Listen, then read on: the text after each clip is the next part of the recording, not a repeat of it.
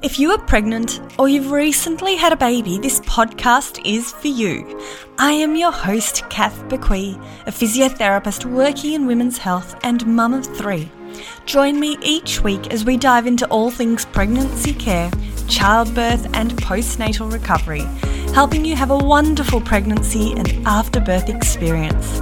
And don't forget to hit subscribe so you don't miss any episodes.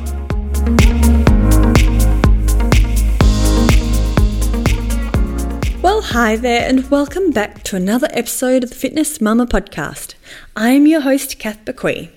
I am a mum of three young girls, a physiotherapist for women with 15 years' experience, and I have an online community, FitNest Mama, which helps to provide pregnant and new mothers with the exercises, support, and resources they need to move from the overwhelm, the physical aches and pains of pregnancy, the weakness felt after birth and instead, we replace that with the comfort and confidence they need to get their bodies and minds strong again so that they can get back to doing what they love with a bubba by their side. Whether or not that's running around with the kids at the park or running the next marathon.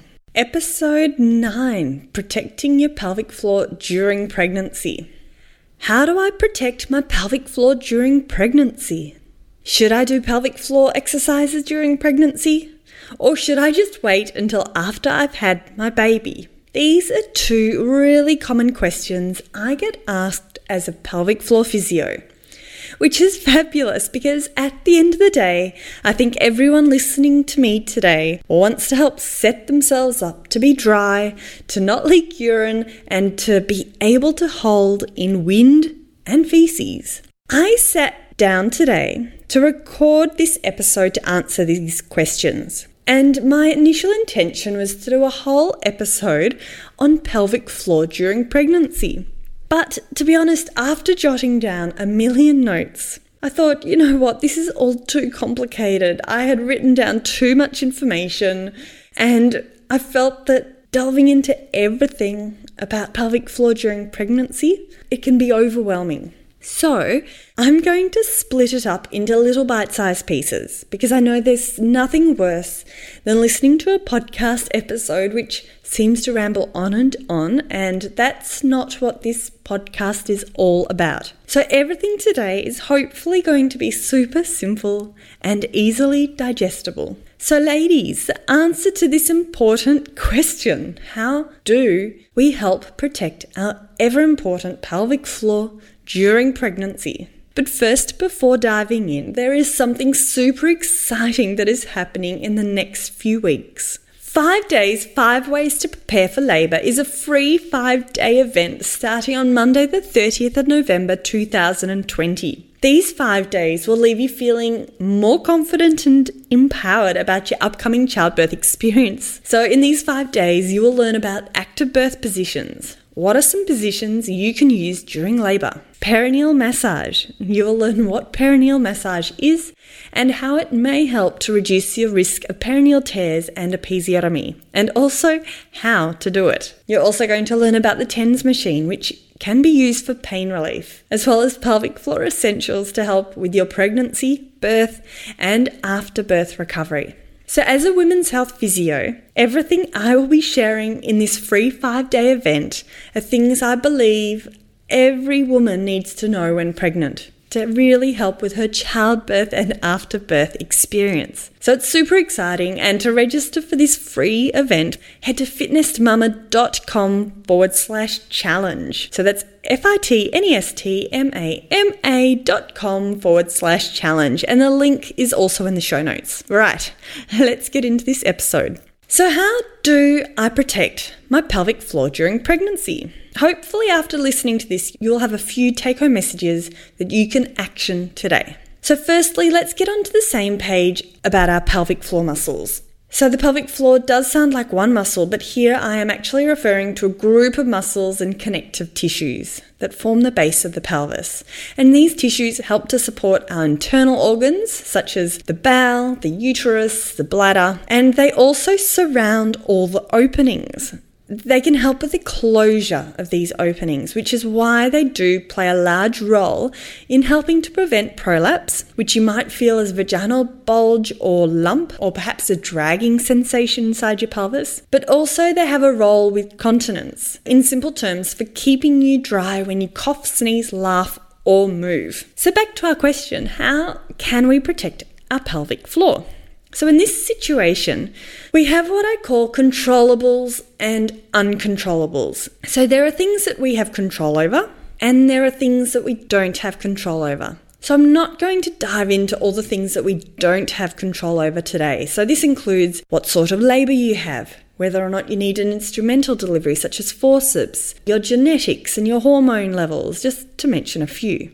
So, at the end of the day, it is so good to keep in mind that if you are experiencing issues with prolapse or incontinence of any sort, it isn't your fault because there are so many factors at play that we potentially don't have any control over. And it's not a simple matter of getting your pelvic floor muscles stronger. But having said that, I really do implore anyone who does have any of these concerns to go and see a pelvic floor physio and a trusted doctor because it's certainly something that you may be able to manage or seek treatment for. So, what are some of the factors that we do potentially have control over when it comes to protecting the pelvic floor during pregnancy? So, the first thing that comes to mind is the impact that coughing and sneezing can have on the pelvic floor. So, when we cough, there is a lot of downward, extra downward pressure that goes through the pelvic floor. And you can imagine when you're pregnant, you've also got the added weight from your baby and all the extra fluid and everything else. So, all of that is resting on your pelvic floor.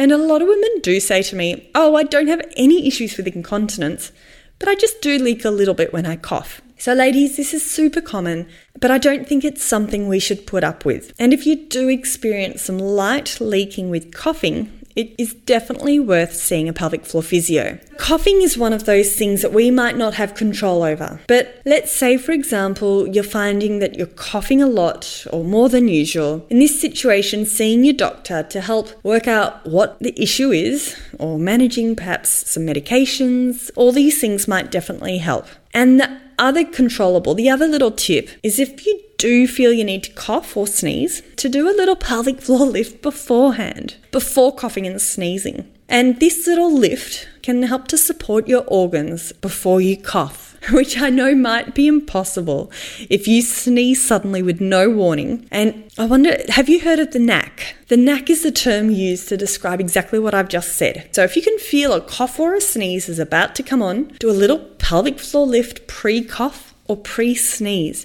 And you might find that is really helpful in protecting your pelvic floor against those extra downward pressures. So, the next thing to be aware of when pregnant and wanting to protect your pelvic floor is avoiding constipation, looking after your bowels, and avoiding that downward strain. So, this is probably a whole topic that we could talk about for an hour. So, I'm just going to summarize a few things. When we are pregnant, we have pregnancy hormones circulating our body that can make the bowel sluggish. And when you combine that to postural changes that might happen as your belly is growing, constipation can be a big issue during pregnancy and it's really common.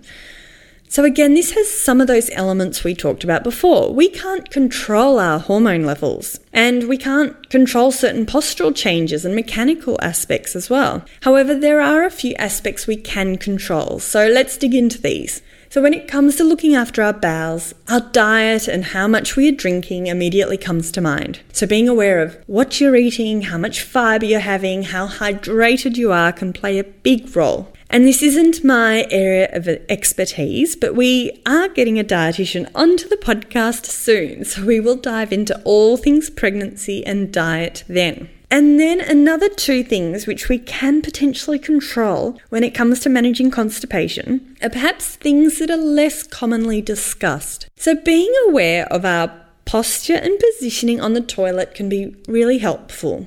So the way the bowel is positioned means that if we can get our knees above our hips This can help to improve potentially the position of our bowels and make it easier to pass a bowel motion. So, if you think about the fact that humans used to be hunters and gatherers and we used to squat on the ground to open our bowels, and then think about the height of a lot of modern toilets. I've had clients who have had chronic constipation who have then gone on holidays to countries with squat toilets, and they have found this has made the world a difference to how easy it is to pass a bowel motion. So we can't all have squat toilets in our home, but what we can do is check to see if your knees are above your hips.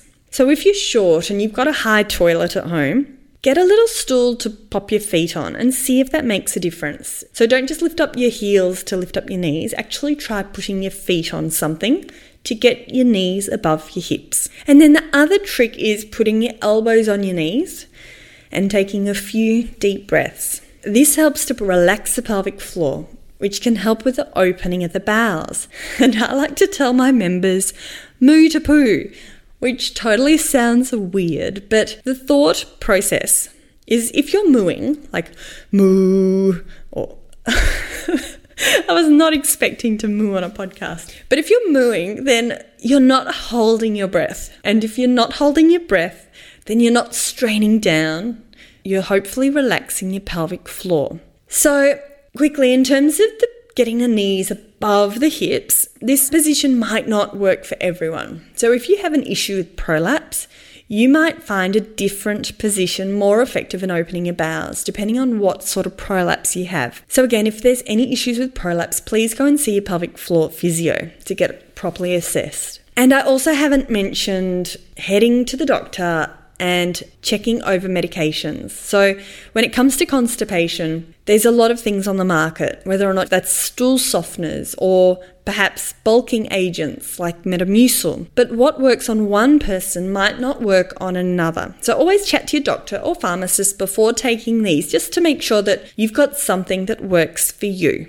Right, so the last two things that might help with protecting your pelvic floor during pregnancy are avoiding things such as super heavy lifting and avoiding high impact exercise. So, I'm not going to talk about this in huge detail today, as it is an area where research is a little grey. And this could again be a whole episode unto itself. But in terms of lifting, my recommendation is similar to that of the constipation. During pregnancy, try not to lift anything that requires that grunt or that downward force through the pelvic floor. So if you need to hold your breath, you could potentially be straining downwards and putting that extra pressure downwards. So, what super heavy lifting means for one person might be totally different for the next person, depending on your level of strength. And this is something that I discuss with a lot with my members during our live workouts together. So, our workouts are done from home with very little equipment. If an exercise uses weights, one person might be holding a tin of baked beans from the pantry, which incidentally can offer a great workout. But then another member might have a set of 4 kilogram or 6 kilogram or larger dumbbells. So, no matter what weight someone is lifting, I talk through the principles of how to lift, how to manage their breath, and how to become aware of any excess pressure straining downwards through the pelvic floor because I'm not the sort of person to give a blanket rule for everyone, but instead I like to adapt each workout based on individual levels of strength and capabilities. So to empower people to know what works for them is so powerful. So we have just talked through quite a few different ways of helping to protect the pelvic floor without even discussing pelvic floor strengthening. So that is definitely next on the list. Let's get strengthening the pelvic floor muscles, ladies. There is some research pointing to the potential benefits of doing pelvic floor muscle training during pregnancy to help reduce the risk of developing incontinence and prolapse issues. So, my top tips is to firstly go and see a pelvic floor physio for a personalised assessment and treatment program. Not everyone will have the same issues. Some women may need to strengthen, other women may need to learn how to relax their muscles and some women may need to learn how to do both. So, if you're already confident you're doing your pelvic floor correctly and you just need a bit of extra motivation, or perhaps you're unable to go and see a physio face to face, so you might live regionally or rurally, or perhaps it's just not the right time for you at the moment. I totally get it. The next best thing is to try to fit in regular pelvic floor exercises. So it's not all about strengthening. We've got quick lifts, we've got long holds, we've got relaxation exercises, and this is something I teach in detail in a module inside FitNest Mama, my online membership for pregnant and new mums. So, relaxation exercises are great to do during pregnancy. Teaching the pelvic floor how to relax as well as strengthen is super important. So, a few tips. When I think of relaxing my pelvic floor, I like to think of drop and flop, letting the tension go. It can help to relax your tummy muscles too. Because often you might find if you're used to sucking in your tummy muscles gently, your pelvic floor might also have some tension in them. Just talked about relaxing the pelvic floor muscles when you're on the toilet passing a bowel motion, and it's the same sort of thing. When you're doing a poo, you don't want to be holding in tension in your pelvic floor. And when you're pushing out a baby, you also don't want to be holding in tension. And it's really interesting to note that there are so many different forms of relaxation strategies that are taught during pregnancy. But whatever form of relaxation works for you, so visualization, deep breathing, body scanning, it doesn't need to be anything fancy. This relaxation helps with all over body relaxation, but it also helps with pelvic floor relaxation. So, a combination of relaxation and strengthening exercises, be it strengthening, quick lifts, long endurance holds, this is something we do at the end of every single workout inside FitNest Mama. But it is simply not a matter of doing a few quick lifts here and there. You often hear people saying, do some pelvic floor every time you're at a red light, or do them when you're on the phone. But this is often not enough to work your pelvic floor in a way that's going to be beneficial. I find it's like cleaning your teeth. It's a relatively boring activity, I, I totally admit it, and it's a bit of a chore. But cleaning your teeth only takes a couple of minutes, and we're all in the habit of doing it two times a day. And this is really where we want to be with our pelvic floor. So rather than 10 seconds here and there at a traffic light, it would be great to be able to get into a bit of a routine with your pelvic floor so it can become a lifelong habit. If you'd like help learning about the different aspects of pelvic floor strengthening and relaxation, or perhaps you just need that extra motivation, then come and join us for a free seven days and dive into the module all about pelvic floor and core. So just head to fitnestmama.com forward slash free.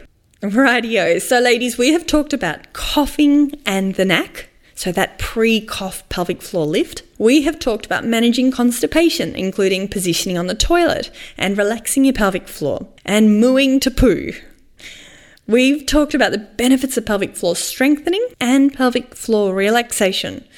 One thing we haven't talked about today is perineal massage. So, perineal massage is the massage of the perineum.